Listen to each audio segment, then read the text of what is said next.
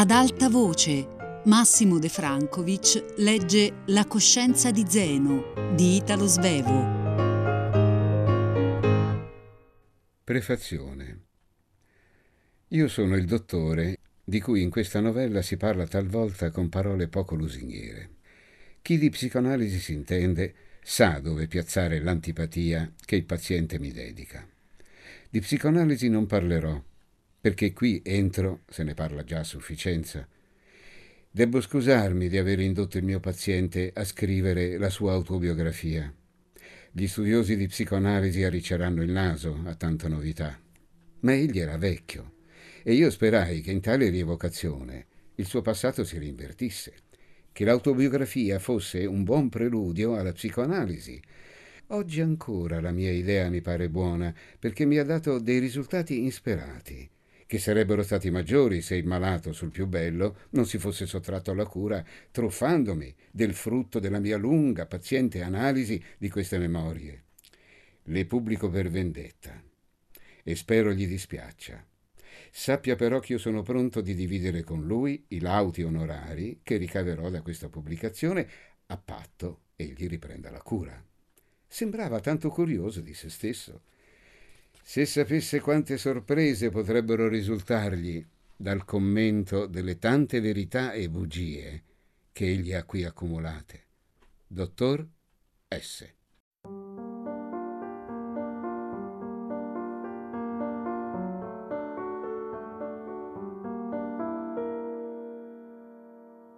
Preambolo. Vedere la mia infanzia? Più di dieci lustri me ne separano. E i miei occhi presbiti forse potrebbero arrivarci, se la luce che ancora ne riverbera non fosse tagliata da ostacoli d'ogni genere, vere, alte montagne, i miei anni e qualche mia ora. Il dottore mi raccomandò di non ostinarmi a guardare tanto lontano. Anche le cose recenti sono preziose per essi, e soprattutto le immaginazioni e i sogni della notte prima. Ma un po' d'ordine dovrebbe pur esserci, e per poter cominciare a Bovo, appena abbandonato il dottore, che di questi giorni e per lungo tempo lascia Trieste, solo per facilitargli il compito, comperai e lessi un trattato di psicoanalisi. Non è difficile di intenderlo, ma molto noioso.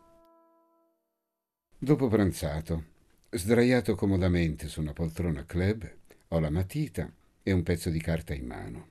La mia fronte spianata, perché dalla mia mente eliminai ogni sforzo. Il mio pensiero mi appare isolato da me. Io lo vedo, si alza, s'abbassa, ma è la sua sola attività per ricordargli che esso è il pensiero e che sarebbe suo compito di manifestarsi, afferro la matita. Ecco che la mia fronte si corruga, perché ogni parola è composta di tante lettere e il presente imperioso risorge ed offusca il passato. Ieri avevo tentato il massimo abbandono.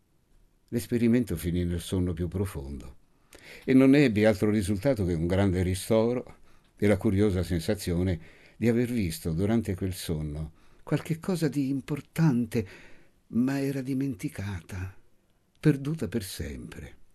Mercé la matita che ho in mano, resto desto, oggi. Vedo, intravedo delle immagini bizzarre che non possono avere alcuna relazione col mio passato. Una locomotiva che sbuffa su una salita trascinando delle innumerevoli vetture. Chissà donde venga e dove vada e perché sia ora capitata qui. Nel dormiveglia ricordo che il mio testo asserisce che con questo sistema si può arrivare a ricordare la prima infanzia, quella in fasce. Subito vedo un bambino in fasce. E ma perché dovrei essere io quello? Non mi somiglia affatto. E credo sia invece quello nato poche settimane or sono a mia cognata e che ci fu fatto vedere quale un miracolo perché ha le mani tanto piccole e gli occhi tanto grandi. Povero bambino, altro che ricordare la mia infanzia. Io non trovo neppure la via di avvisare te, che vivi ora la tua, dell'importanza di ricordarla, a vantaggio della tua intelligenza e della tua salute. Quando arriverai a sapere che sarebbe bene tu sapessi mandare a mente la tua vita, anche quella tanta parte di essa che ti ripugnerà? E intanto, inconscio, vai investigando il tuo piccolo organismo alla ricerca del piacere e le tue scoperte deliziose ti avvieranno al dolore e alla malattia, cui sarai spinto anche da coloro che non lo vorrebbero. Come fare? È impossibile tutelare la tua culla. Nel tuo seno fantolino si va facendo una combinazione misteriosa. Ogni minuto che passa vi getta un reagente Troppe probabilità di malattia vi sono per te, perché non tutti i tuoi minuti possono essere puri. E poi, Fantolino, sei consanguineo di persone che io conosco. I minuti che passano ora possono anche essere puri, ma certo tali non furono tutti i secoli che ti prepararono. Eccomi ben lontano dalle immagini che precorrono il sonno. Ritenterò domani. Il fumo. Il dottore al quale ne parlai mi disse di iniziare il mio lavoro con un'analisi storica della mia propensione al fumo. Scriva, scriva, vedrà come arriverà a vedersi intero. Credo che del fumo posso scrivere qui al mio tavolo, senza andare a sognare su quella poltrona. Non so come cominciare e invoco l'assistenza delle sigarette, tutte tanto somiglianti a quella che ho in mano. Oggi scopro subito qualche cosa che più non ricordavo. Le prime sigarette che io fumai non esistono più in commercio. Intorno al 70 se ne avevano in Austria di quelle che venivano vendute in scatoline di cartone munite del marchio dell'aquila bicipite. Ecco, attorno a una di quelle scatole s'aggruppano subito varie persone con qualche loro tratto sufficiente per suggerirmene il nome, non bastevole però a commuovermi per l'impensato incontro. Tento di ottenere di più e vado alla poltrona. Le persone sbiadiscono e al loro posto si mettono dei buffoni che mi deridono. Ritorno sconfortato al tavolo. Una delle figure, dalla voce un po' roca, era Giuseppe, un giovinetto della stessa mia età, e l'altra mio fratello, di un anno di me più giovine e morto tanti anni or sono.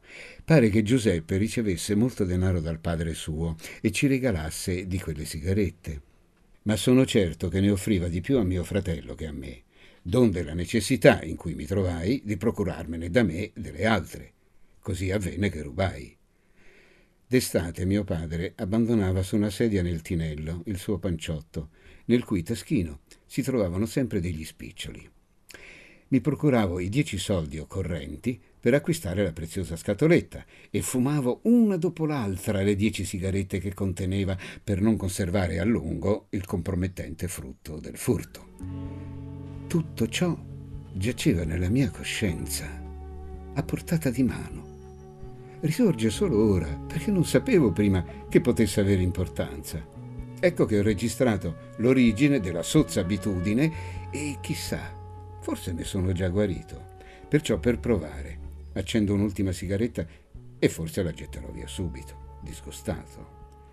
Poi ricordo che un giorno mio padre mi sorprese col suo panciotto in mano. Io con una sfacciataggine che ora non avrei, e che ancora adesso mi disgusta. Chissà che tale disgusto non abbia una grande importanza nella mia cura. Gli dissi che mi era venuta la curiosità di contarne i bottoni. Mio padre rise delle mie disposizioni alla matematica o alla sartoria e non s'avvide che avevo le dita nel taschino del suo panciotto. A mio onore posso dire che bastò quel riso rivolto alla mia innocenza, quando essa non esisteva più, per impedirmi per sempre di rubare. Cioè, rubai ancora, ma senza saperlo. Mio padre lasciava per la casa dei sigari Virginia, fumati a mezzo, in bilico, su tavoli e armadi. Io credevo che fosse il suo modo di gettarli via e credevo anche di sapere che la nostra vecchia fantesca, Catina, li buttasse via. Andavo a fumarli di nascosto. Già all'atto di impadronirmene venivo pervaso da un brivido di ribrezzo, sapendo quale malessere m'avrebbero procurato. Poi li fumavo, finché la mia fronte non si fosse coperta di sudori freddi e il mio stomaco si contorcesse. Non si dirà che nella mia infanzia io mancassi di energia. So perfettamente come mio padre mi guarì anche di questa abitudine. Un giorno d'estate ero ritornato a casa da un'escursione scolastica, stanco e bagnato di sudore. Mia madre mi aveva aiutato a spogliarmi e, avvoltomi in un accappatoio, mi aveva messo a dormire su un sofà, sul quale essa stessa sedette, occupata a certo lavoro di cucito. Ero prossimo al sonno, ma avevo gli occhi tuttavia pieni di sole e tardavo a perdere i sensi.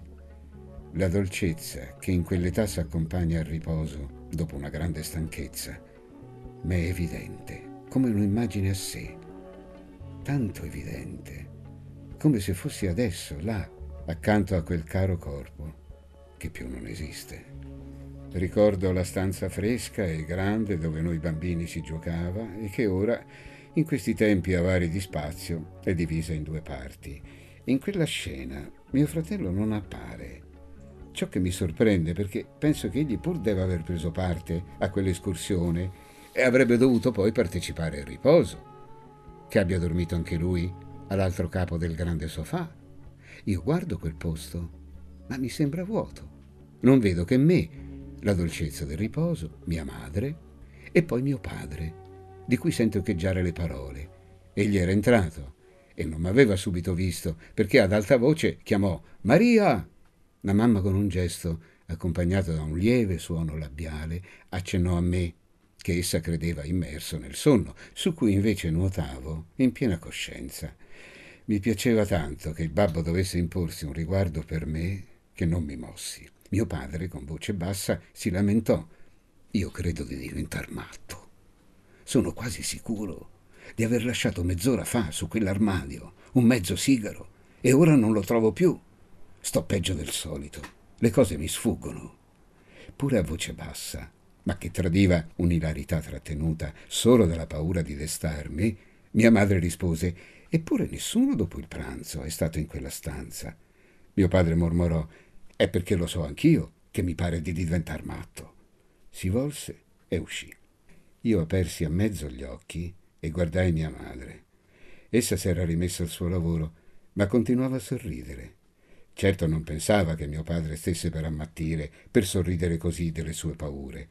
Quel sorriso mi rimase tanto impresso che lo ricordai subito, ritrovandolo un giorno sulle labbra di mia moglie.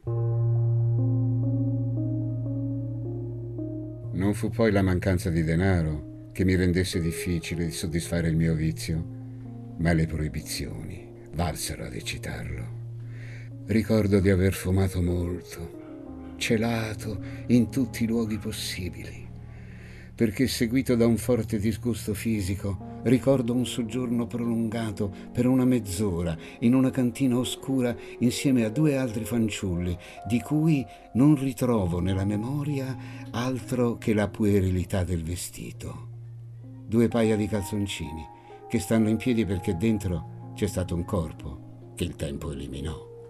Avevamo molte sigarette e volevamo vedere chi ne sapesse bruciare di più nel breve tempo. Io vinsi ed eroicamente celai il malessere che mi derivò dallo strano esercizio. Poi uscimmo al sole e all'aria, dovetti chiudere gli occhi per non cadere stordito. Mi rimisi e mi vantai della vittoria. Uno dei due piccoli omini mi disse allora, a me non importa di aver perduto, perché io non fumo che quando m'occorre. Ricordo la parola sana e non la faccina, certamente sana anch'essa, che a me doveva essere rivolta in quel momento. Ma allora io non sapevo se amavo o odiavo la sigaretta e il suo sapore e lo stato in cui la nicotina mi metteva. Quando seppi di odiare tutto ciò fu peggio. E lo seppi a vent'anni circa. Allora soffersi per qualche settimana di un violento male di gola accompagnato da febbre. Il dottore prescrisse il letto e l'assoluta astensione dal fumo. ricordo questa parola, assoluta, mi ferì e la febbre la colorì. Un vuoto grande e niente per resistere all'enorme pressione che subito si produce attorno a un vuoto. Quando il dottore mi lasciò, mio padre, mia madre era morta da molti anni, con tanto di sigaro in bocca, restò ancora per qualche tempo a farmi compagnia. Andandosene, dopo di aver passata dolcemente la sua mano sulla mia fronte scottante, mi disse non fumare. Beh, mi colse un'inquietudine enorme. Pensai, già che mi fa male, non fumerò mai più, ma prima voglio farlo per l'ultima volta. Accesi una sigaretta e mi sentii subito liberato dall'inquietudine. Ad onta che la febbre forse aumentasse e che ad ogni tirata sentissi alle tonsille un bruciore, come se fossero state toccate da un tizzone ardente. Finii tutta la sigaretta con l'accuratezza con cui si compie un voto e sempre soffrendo orribilmente, ne fumai molte altre durante la malattia. Mio padre andava e veniva col suo sigaro in bocca, dicendomi Bravo, ancora qualche giorno di astensione dal fumo e sei guarito. Bastava questa frase per farmi desiderare che egli se ne andasse presto, presto, per permettermi di correre alla mia sigaretta. Fingevo anche di dormire per indurlo ad allontanarsi prima. Quella malattia mi procurò il secondo dei miei disturbi, lo sforzo di liberarmi dal primo. Le mie giornate finirono con l'essere piene di sigarette e di propositi di non fumare più. E per dire subito tutto, di tempo in tempo, sono ancora tali. La ridda delle ultime sigarette, formatasi a vent'anni, si muove tuttavia Meno violento è il proposito e la mia debolezza trova nel mio vecchio animo maggiore indulgenza. Da vecchi si sorride della vita e di ogni suo contenuto. Posso anzi dire che da qualche tempo io fumo molte sigarette che non sono le ultime.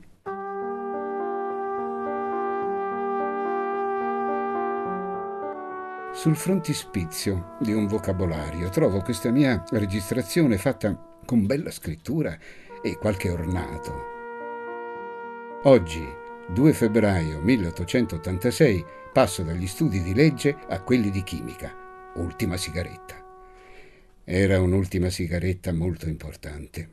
Ricordo tutte le speranze che l'accompagnarono. M'ero arrabbiato col diritto canonico che mi pareva tanto lontano dalla vita, e correvo alla scienza, che è la vita stessa, benché ridotta in un matraccio. Quell'ultima sigaretta significava proprio il desiderio di attività, anche manuale, e di sereno pensiero, sobrio e sodo. Per sfuggire alla catena delle combinazioni del carbonio, cui non credevo, ritornai alla legge. Purtroppo fu un errore e fu anch'esso registrato da un'ultima sigaretta, di cui trovo la data registrata su di un libro.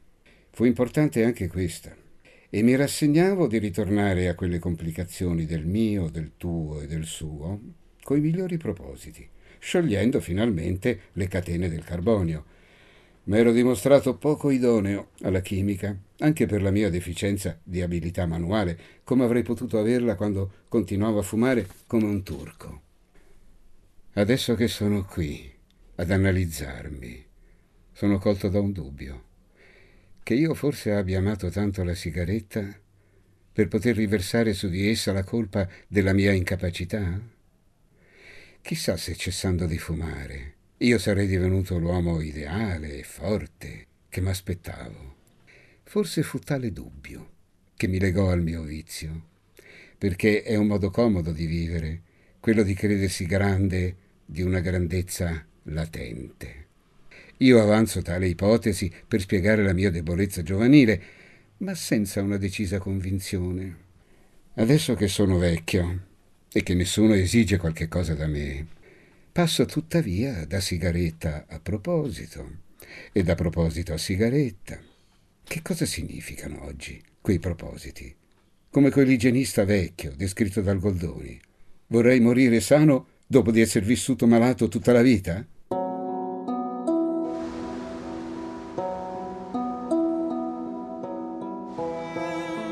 Una volta allorché da studente cambiai di alloggio, dovetti far tappezzare a mie spese le pareti della stanza perché le avevo coperte di date. Probabilmente lasciai quella stanza proprio perché essa era divenuta il cimitero dei miei buoni propositi e non credevo più possibile di formarne in quel luogo degli altri. Penso che la sigaretta abbia un gusto più intenso quando è l'ultima. Anche le altre hanno un loro gusto speciale, ma meno intenso. L'ultima acquista il suo sapore dal sentimento della vittoria su se stesso e la speranza di un prossimo futuro di forza e di salute. Le altre hanno la loro importanza perché accendendole si protesta la propria libertà e il futuro di forza e di salute permane, ma va un po' più lontano. Le date sulle pareti della mia stanza erano impresse coi colori più vari e anche ad olio. Il proponimento, rifatto con la fede più ingenua, trovava un'adeguata espressione nella forza del colore, che doveva far impallidire quello dedicato al proponimento anteriore. Certe date erano da me preferite per la concordanza delle cifre. Del secolo passato ricordo una data che mi parve dovesse sigillare per sempre la bara in cui volevo mettere il mio vizio. Nono giorno del nono mese del 1899. È significativa, è vero? Il secolo nuovo m'apportò delle date ben altrimenti musicali. Primo giorno del primo mese del 1901. Ancora oggi mi pare che se quella data potesse ripetersi, io saprei iniziare una nuova vita. Ma nel calendario non mancano le date e con un po' di immaginazione ognuna di esse potrebbe adattarsi a un buon proponimento. Ricordo perché mi parve contenesse un imperativo supremamente categorico, la seguente. Terzo giorno del sesto mese del 1912, ore 24. Suona come se ogni cifra raddoppiasse la posta. L'anno 1913 mi diede un momento d'esitazione. E mancava il tredicesimo mese per accordarlo con l'anno. Ma non si creda che occorrano tanti accordi in una data per dare rilievo a un'ultima sigaretta. Molte date che trovo notate su libri o quadri preferiti spiccano per la loro deformità. Per esempio, il terzo giorno del secondo mese del 1905, ore 6. Ha un suo ritmo quando ci si pensa, perché ogni singola cifra nega la precedente. Molti avvenimenti, anzi tutti, dalla morte di Pio IX alla nascita di mio figlio mi parvero degni di essere festeggiati dal solito ferreo proposito. Tutti in famiglia si stupiscono della mia memoria per gli anniversari lieti e tristi, nostri, e mi credono tanto buono. Per diminuirne l'apparenza balorda, tentai di dare un contenuto filosofico alla malattia dell'ultima sigaretta. Si dice con un bellissimo atteggiamento: mai più. Ma dove va l'atteggiamento? Se si tiene la promessa. L'atteggiamento non è possibile di averlo che quando si deve rinnovare il proposito. E poi il tempo, per me, non è quella cosa impensabile che non si arresta mai. Da me, solo da me, ritorna.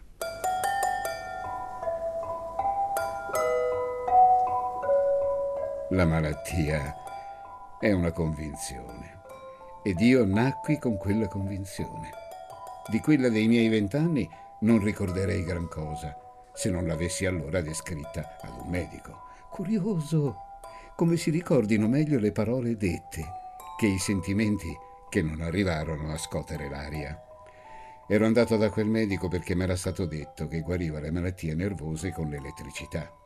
Io pensai di poter ricavare dall'elettricità la forza che occorreva per lasciare il fumo.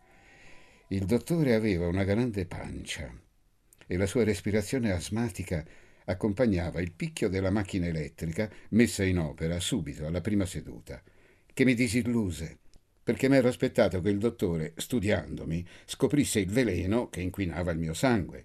Invece egli dichiarò di trovarmi sanamente costituito. E poiché m'ero lagnato di digerire e dormire male, egli suppose che il mio stomaco mancasse di acidi e che da me il movimento peristaltico disse tale parola tante volte che non la dimenticai più.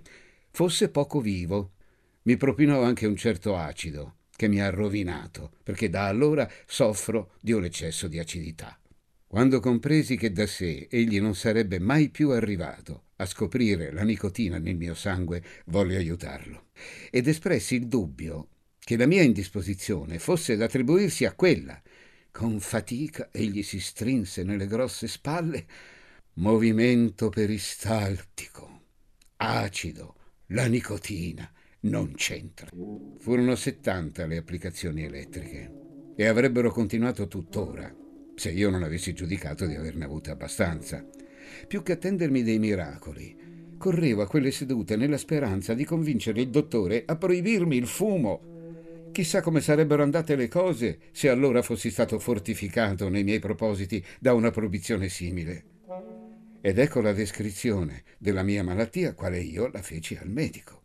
Non posso studiare e anche le rare volte in cui vado a letto per tempo, resto insonne, fino ai primi rintocchi delle campane. È perciò che tentenno fra la legge e la chimica, perché ambedue queste scienze hanno l'esigenza di un lavoro che comincia ad un'ora fissa, mentre io non so mai a che ora potrò essere alzato. L'elettricità guarisce qualsiasi insonnia, sentenziò l'Esculapio, gli occhi sempre rivolti al quadrante anziché al paziente giunsi a parlare con lui come se egli avesse potuto intendere la psicoanalisi che io timidamente precorsi. Gli raccontai della mia miseria con le donne. Una non mi bastava e molte neppure. Le desideravo tutte. Per istrada la mia agitazione era enorme. Come passavano, le donne erano mie. Le squadravo con insolenza per il bisogno di sentirmi brutale. Nel mio pensiero le spogliavo, lasciando loro gli stivaletti, me le recavo nelle braccia e le lasciavo solo quando ero ben certo di conoscerle tutte. Sincerità e fiato sprecati. Il dottore ansava. Spero bene che le applicazioni elettriche non vi guariranno di tale malattia. Non ci mancherebbe altro. Io non toccherei mai più un Runcorf se avessi da temerne un effetto simile. La mia eccitazione non è la buona, urlavo io, proviene dal veleno che accende le mie vene.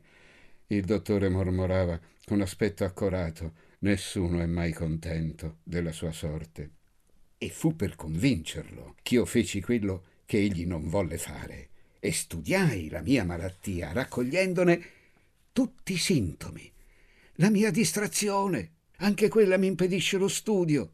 Stavo preparandomi a Graz per il primo esame di Stato e accuratamente avevo notati tutti i testi di cui abbisognavo fino all'ultimo esame. Finì che pochi giorni prima dell'esame m'accorsi di aver studiato delle cose di cui avrei avuto bisogno solo alcuni anni dopo. Perciò dovetti rimandare l'esame. È vero che avevo studiato poco anche quelle altre cose, causa una giovinetta delle vicinanze che del resto non mi concedeva altro che una civetteria alquanto sfacciata. Quando essa era alla finestra, io non vedevo più il mio testo. Non è un imbecille colui che si dedica ad un'attività simile. Ricordo la faccia piccola e bianca della fanciulla alla finestra, ovale, circondata da ricci ariosi, fulvi. La guardavo, sognando di premere quel biancore e quel giallo rosseggiante sul mio guanciale. Esculapio mormorò. Dietro al civettare c'è sempre qualche cosa di buono. Alla mia età voi non ci vetterete più. Oggi so con certezza che egli non sapeva proprio niente del civettare. Ne ho 57 degli anni e sono sicuro che se non cesso di fumare o che la psicoanalisi non mi guarisca, la mia ultima occhiata dal mio letto di morte sarà l'espressione del mio desiderio per la mia infermiera, se questa non sarà mia moglie e se mia moglie avrà permesso che sia bella.